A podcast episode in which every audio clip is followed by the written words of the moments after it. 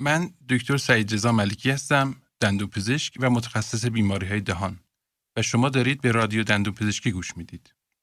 ما توی رادیو دندون پزشکی به چالش ها و موضوعات مدیریتی حوزه دندون پزشکی سرک می‌کشیم و سعی می‌کنیم مفاهیم مدیریتی رو با مثال های عینی و قابل لمس در اختیار دندون پزشکای عزیز قرار بدیم. توی فصل اول میریم سراغ دندون پزشکای تازه فارغ التحصیل و به سوالات شایع سالهای اول فعالیت حرفه‌ای این گروه پاسخ میدیم. توی اپیزود اول در مورد اینکه چرا این پادکست داره تولید میشه، دغدغه اصلیش چیه و فرمت تولید و فصلبندیش کدومه باهاتون صحبت کردیم.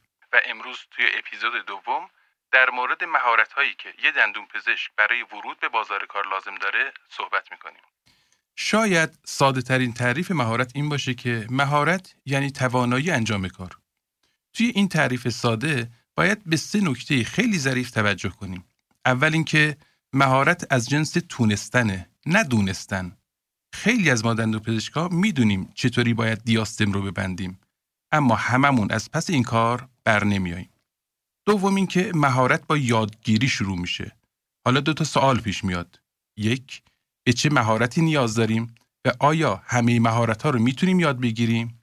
پس باید مهارت ها رو اولویت بندی کنیم و بر اساس اولویت های خودمون بریم دنبال یادگیری اونها. و دوم اینکه این مهارت ها رو باید از چه منبعی یاد بگیریم.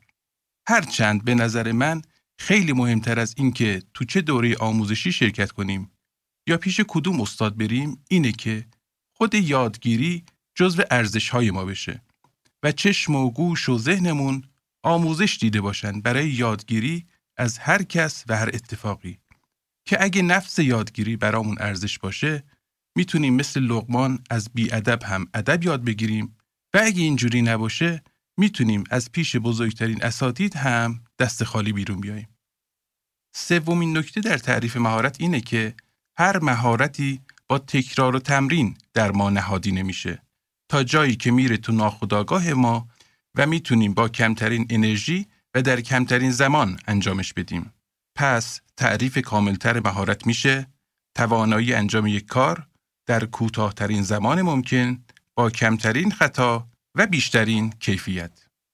روش های مختلفی برای تقسیم بندی انواع مهارت ها وجود داره مثل مهارت های عمومی در مقابل مهارت های تخصصی و مهارت های پایه در مقابل مهارت های تکمیلی.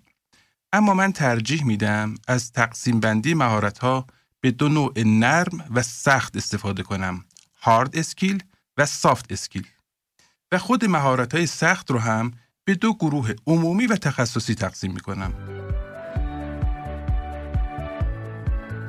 قبل از اینکه بریم سراغ انواع مهارت لازم برای یادگیری، بد نیست یه نگاهی بندازیم به خروجی دانشکده های دندون پزشکی و ببینیم یه دندون پزشک تازه فارغ و تحصیل توی دوره تحصیلی با چه مهارتهایی و در چه سطحی آشنا میشه. با وجود تغییراتی که در سالهای 91 و 96 توی کوریکولوم آموزشی دوره دندونپزشکی عمومی ایجاد شده، از جمع 217 واحد درسی 24 واحد مربوط میشه به دروس عمومی، 39 واحد مربوط میشه به دروس علوم پایه، 150 واحد مربوط به دروس اجباری تخصصی و فقط چهار واحد مربوط میشه به دروس تخصصی اختیاری که از یک جدول سی واحدی انتخاب میشن. اکثر دروس کاربردی هم که با تغییرات جدید وارد کوریکولوم دندون پزشکی شدن رفتن تو این جدول سی واحدی که اولا اجباری نیستن ثانیا در همه دانشکده ها هم زمینه ارائه این واحدها توسط اساتید مجرب فراهم نیست. هدف من از طرح این بحث به هیچ وجه ورود به این چالش نیست که آیا ارائه تمام مهارت‌های حرفه لازم برای دندون پزشکای عمومی وظیفه و رسالت دانشکده های دندون پزشکی هست یا نه؟ و اینکه اصلا آیا امکان ارائه تمام این آموزش ها در یک دوره تحصیلی 6 ساله وجود داره یا نه؟ بلکه می‌خوام تاکید کنم که واحدهای درسی ارائه شده در دانشکده دندون پزشکی در بهترین حالت فقط رو قسمت مهارت‌های تخصصی و فنی مورد نیاز دانشجویان و اون هم در سطح آشنایی با اصول و مبانی تمرکز می‌کنن و سایر مهارت ها رو دندون پزشک باید بعد از ورود به بازار کار کسب بکنه. الان دیگه موقعشه که در مورد انواع مهارت های مورد نیاز دندون پزشک جوان با هم صحبت کنیم. همونجور که گفتم مهارت های مورد نیاز رو در سه گروه مهارت های سخت تخصصی، سخت عمومی و مهارت های نرم تقسیم می کنیم. اول میریم سراغ مهارت های سخت تخصصی. این مهارت ها شامل همه مهارت های فنی لازم برای دندون پزشک میشن مثل مهارت تراش روکش یا مهارت بستن یه دیاستم. اکثر دندون پزشکای جوون بعد از اتمام تحصیل اول باید برن سراغ طرح یا سربازی و تو این دوره هم معمولا درمانهای روتین دندون پزشکی مثل اندو، ترمیم، جرمگیری و کشیدن دندون در انتظار اونهاست. پیشنهاد اولیه من به دندون پزشکای جوون اینه که از همین درمانها شروع کنن به مهارت آموزی و سعی کنن تمرکز اولیهشون رو رو همین درمانها بذارن. دو تا دلیل هم برای این پیشنهاد دارم. یکی این که اول باید توپ جلوی پامونو بزنیم. بعد به فکر آینده و توپهای بعدی باشیم. و دوم اینکه چون لازمه رسیدن به مهارت، تکرار و تمرینه و درمانهایی که تو چند سال اول در انتظار شماست همین درمانهای عمومیه پس بهتره از این فرصت تکرار و تمرین برای کسب مهارت‌های پایه‌ای و افزایش اعتماد به نفس خودتون استفاده کنین. همزمان با کسب این مهارت‌های پایه‌ای باید روی افزایش مهارت‌های فنی برای سالهای بعد هم برنامه ریزی کنید. ولی قبلش سه تا توصیه خیلی مهم براتون دارم. توصیه شماره یک اول از همه اینکه وقت بذارید برای اینکه خودتون رو بشناسید. علایق و استعدادهاتون و نقاط ضعف و قوت خودتون رو بشناسید و بعد برنامه ریزی کنید برای کسب مهارت‌های بیشتر. مثلا کسی که زود از کوره در میره خیلی رو اعصابش مسلط نیست و می‌خواد همه با ساز اون برقصن دلیلی نداره بره سمت افزایش مهارت‌های خودش توی دندون پزشکی اطفال و بهتره که بره سراغ بقیه مهارت‌ها. توصیه دوم اینه که اصلا برای اثبات خودتون و توانایی هاتون تو انجام درمانهای پیچیده و تخصصی بیگدار به آب نزنید. لزومی نداره بعد از چند تا اندوی تک کانال خیلی زود برید سراغ اندوی دندون هفت بالا اون هم از نوع distal access ش. یا هنوز دستتون به روکش تک دندون عادت نکرده یهو برید سراغ bridge long span اون هم توی ناحیه زیبایی. یادتون باشه رهرو آن نیست که گه تند و گهی خسته رود. رهرو آن است که آهسته و پیوسته رود. توصیه سوم. سعی نکنید همه کاره باشید. دوره ای که یه دندون پزشک همه درمان ها رو خودش انجام بده و به هیچ بیمار و هیچ درمانی ننگه گذشته. پس با خودتون صادق باشید. چند تا درمان محدود رو انتخاب کنید و با افزایش کیفیت کارتون توی اون درمان ها به مهارت استادی برسید. برای افزایش این های فنی هم سعی کنید دوره های کاربردی رو که اساتید معتبر هر رشته برگزار می‌کنن و نکات کلیدی و بالینی رو تو اون دوره ها به شرکت کننده ها میگن از دست ندین و فقط به نحوه کار سایر دندون پزشکا یا دیدن چند تا فیلم تبلیغاتی توی فضای مجازی اکتفا نکنید. حالا میریم سراغ مهارت های سخت عمومی. اینا یه سری مهارت قابل آموزش هستند که می‌تونید برید توی یک دوره یا کلاس شرکت کنید و به دستشون بیارید و برای همه کسب و کارها لازمن. یه سریشون تو مرحله راه اندازی کسب و کار لازمن مثل آشنایی با اصول حسابداری و سواد مالی، آشنایی با مفاهیم درآمد و هزینه و سود و آشنایی با مفهوم بازاریابی و امثال اینها.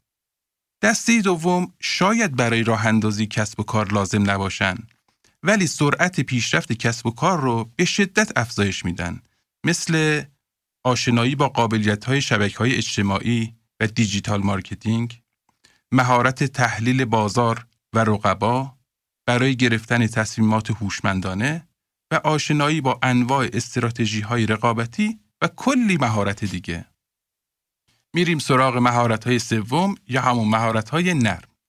این مهارت ها بیشتر در ارتباط با شخصیت و خلق و خوی افراد هستند و شامل یه سری مهارت های فردی و اجتماعی میشن که کمک می‌کنن با شناخت و مدیریت خودمون و ارتباط و تعامل صحیح با دیگران کارهامون رو راحت تر پیش ببریم.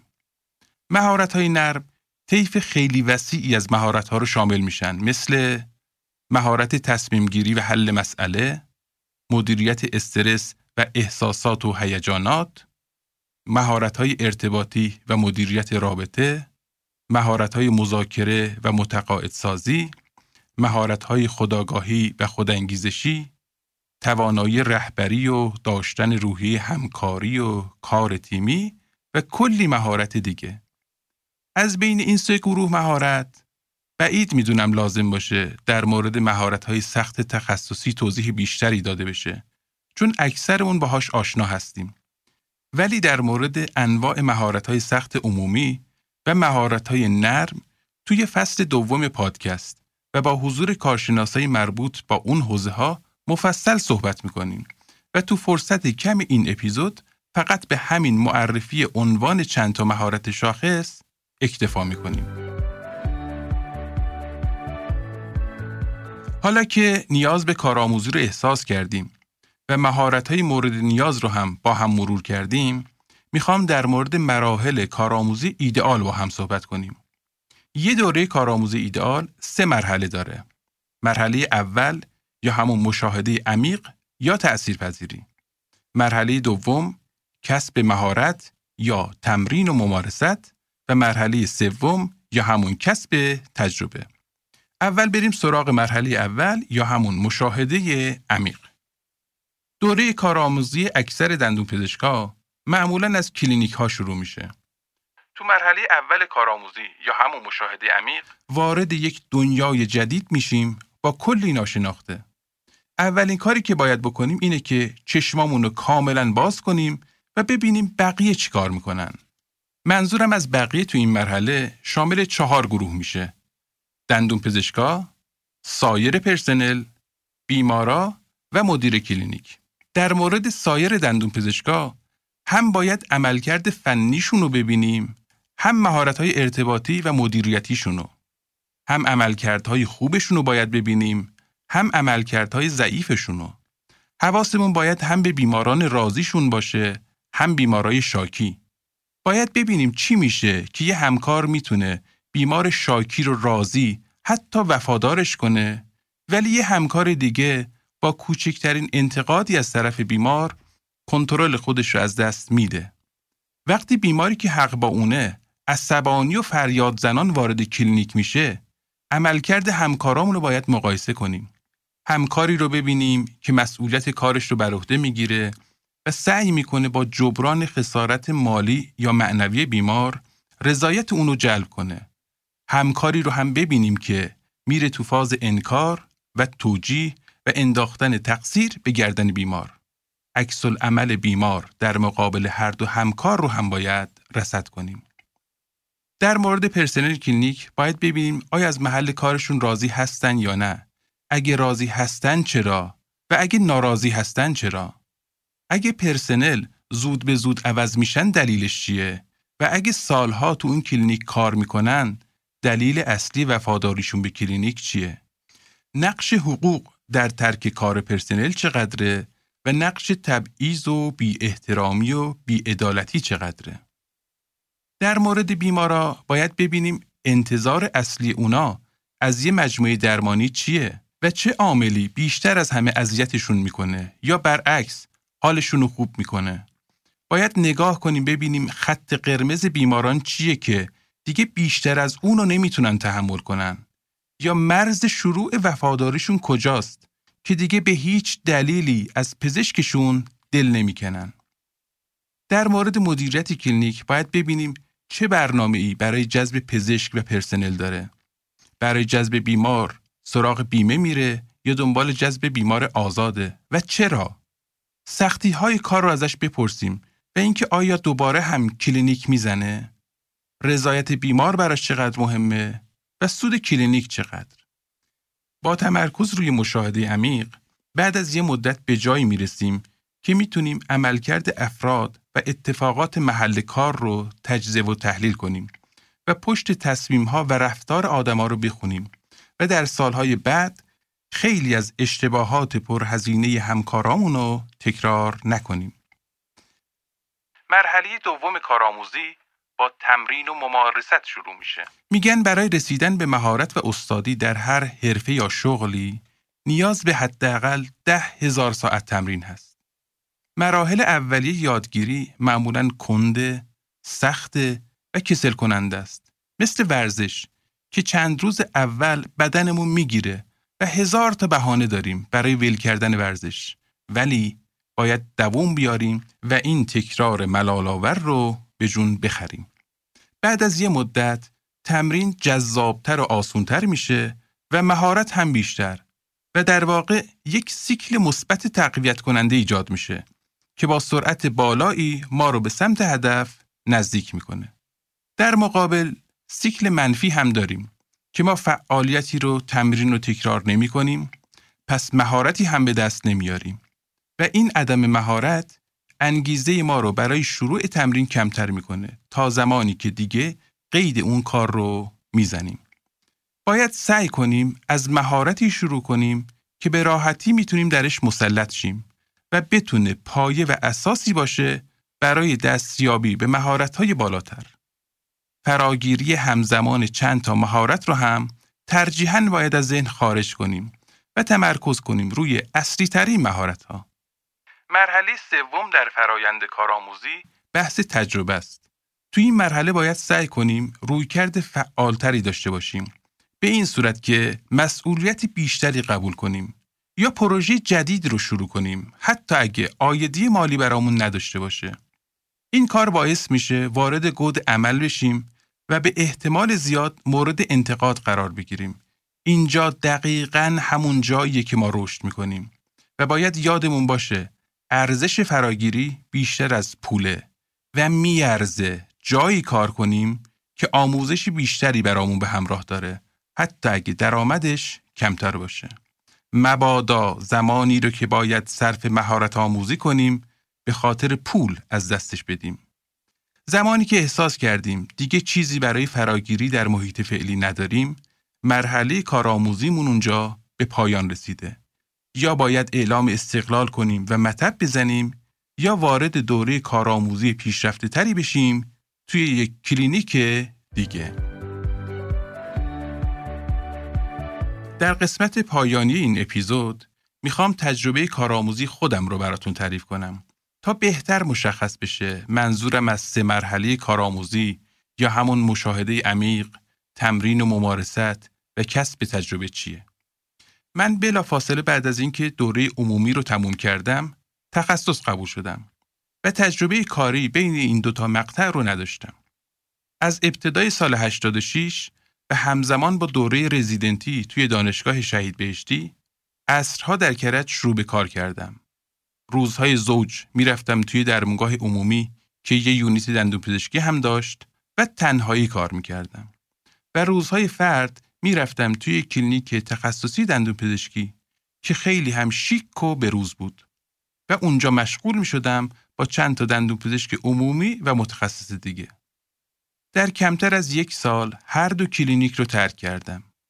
اولی رو به خاطر اینکه تنها بودم و جنبه آموزشی برام نداشت.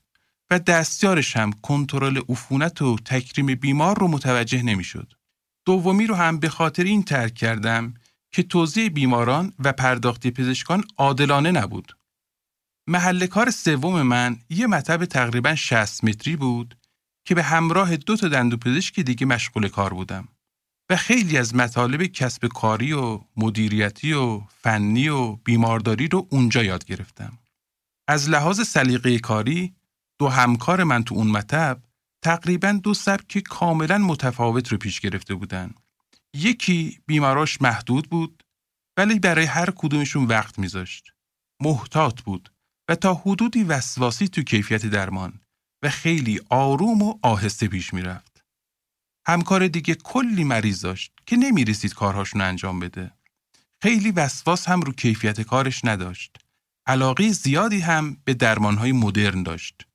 مریض های برگشتیش کم نبودند ولی به شدت در آروم کردن بیمار ناراضی مهارت داشت و تو این کار فوقالعاده بود. دقت تو این دو سر طیف خیلی چیزها رو به من یاد داد. منظور من از مشاهده دقیق همینه. در مورد کسب مهارت فنی هم من خیلی آروم و با حوصله پیش رفتم. من به مدت دو سال برای همکاری که سر شلوغ بود فقط درمان های اندوش رو انجام می‌دادم و اینجوری کاملا توی اندو دستم راه افتاد. از اواخر سال دوم دندونهایی رو که اندو می کردم ترمیم هم می کردم. کم کم شروع کردم به درمان کودکان و همه بیمارای اطفال اومتب به من ارجاع شد. از سال سوم تراش روکش رو با احتیاط خیلی زیاد به صورت تک واحدی و همراه با case selection وسواسی شروع کردم و از اواخر سال سوم شروع کردم برای خودم مریض بگیرم و کم کم وقتم با مریضای خودم پر شد. همزمان با کار تو اون کلینیک دوره ایمپلنت و ارتودنسی رو هم توی جهاد دانشگاهی گذروندم و بعدها شروع به درمان در این دو حیطه کردم. هر چند خیلی زود پامو از کفش ارتودنتیست ها در آوردم. دوره ترمیم زیبایی رو هم ثبت نام کردم ولی چون با روحیاتم سازگار نبود نیمه کار ولش کردم و ادامش ندادم. منظور من از بیان این تجربیات این نیست که همه باید این روش رو برن. هر کسی درمانها رو از جایی که دوست داره باید شروع کنه و این توالی که من طی کردم شاید به درد خیلی ها نخوره. بیشتر منظورم اینه که از درمانهای ساده تر تمرین رو شروع کنید و همزمان که توی اون درمانها ماهرتر شدید روی درمانهای دیگه تمرکز کنید و یه وقتی رو هم باز کنید برای شرکت در دوره های آموزشی و خودتون رو برای درمانهای جدیدتر، بروزتر و پیچیدهتر آماده کنید. توی اون مطب اوضاع کنترل عفونت خوب نبود و من چون از این مبحث خوشم میومد به صورت داوطلبانه شدم مسئول کنترل عفونت مطب. کم کم نظارت بر کار دستیارا و حتی استخدام اونها رو هم بر عهده گرفتم که این تجربیات بعدها تو راه اندازی کلینیک خودم خیلی بهم کمک کرد. این همون جاییه که میگم مسئولیت بر عهده بگیرید حتی اگر درآمد براتون به همراه نداره. قبل از اینکه کلینیک خودم رو راه بندازم با یه برنامه قبلی تو سه تا کلینیک معروف شهر و هر کدوم 6 ماه مشغول به کار شدم و سعی کردم با روش های مدیریتی اونا و مزایا و معایب هر کدوم آشنا بشم. چند ماه رو به تنهایی تو مطب یکی از دوستام که قصد مهاجرت داشت مشغول به کار شدم و از سال ششم کلینیک خودم رو راه اندازی کردم. این همون جاییه که میگم اگه مرکزی براتون بار آموزشی نداره ترکش کنید یا برید دوره کارآموزی بهتر یا مستقل شید و کسب و کار خودتون رو راه بندازید. توی اپیزود دوم رادیو دندون پزشکی مهارت رو تعریف کردیم. یه تقسیم بندی برای انواع مهارت ها معرفی کردیم. یه گریز زدیم به آموزش توی دانشکده ها و اینکه چه مهارت هایی رو به دانشجو یاد نمیدن. سه مرحله یک کارآموزی ایده‌آل رو معرفی کردیم و اینکه تو هر مرحله باید دنبال یادگیری چه مطالبی باشیم و در نهایت من دوره کارآموزی خودم رو براتون تعریف کردم. رادیو دندون پزشکی رو می‌تونید از پادگیرهای مختلفی مثل Castbox، Spotify، Google Podcast، Breaker، Stitcher و Anchor گوش بدین. و ما هر ده روز یک بار اپیزود جدید رو بارگذاری می‌کنیم. اگه مطالب ارائه شده براتون مفیده به ما گوش بدید و ما رو به سایر دوستان و همکاران هم معرفی کنید و کمک کنید که پادکست بیشتر شنیده بشه. به صفحه اینستاگرام ما هم به آدرس رادیو دندون پزشکی سر بزنید و با هشتک فارسی رادیو دندون پزشکی ما رو دنبال کنید تا هم محتواهای تکمیلی رو اونجا ببینید و هم با نظرات سایر دوستان آشنا بشید. این کامنت ها و نظرات به غنیتر شدن محتوای نهایی حتما کمک می‌کنه و یک گنجینه ناب از تجربیات همکارای مختلف رو در اختیار همکارای جوانتر قرار میده. توی اپیزود بعدی می‌خوایم در مورد این سوال صحبت کنیم که مطب بزنیم بهتره یا تو کلینیک کار کنیم. برای حسن ختام این اپیزود سه بیت از یک شعر بسیار احساسی براتون می‌خونم از استاد شهریار.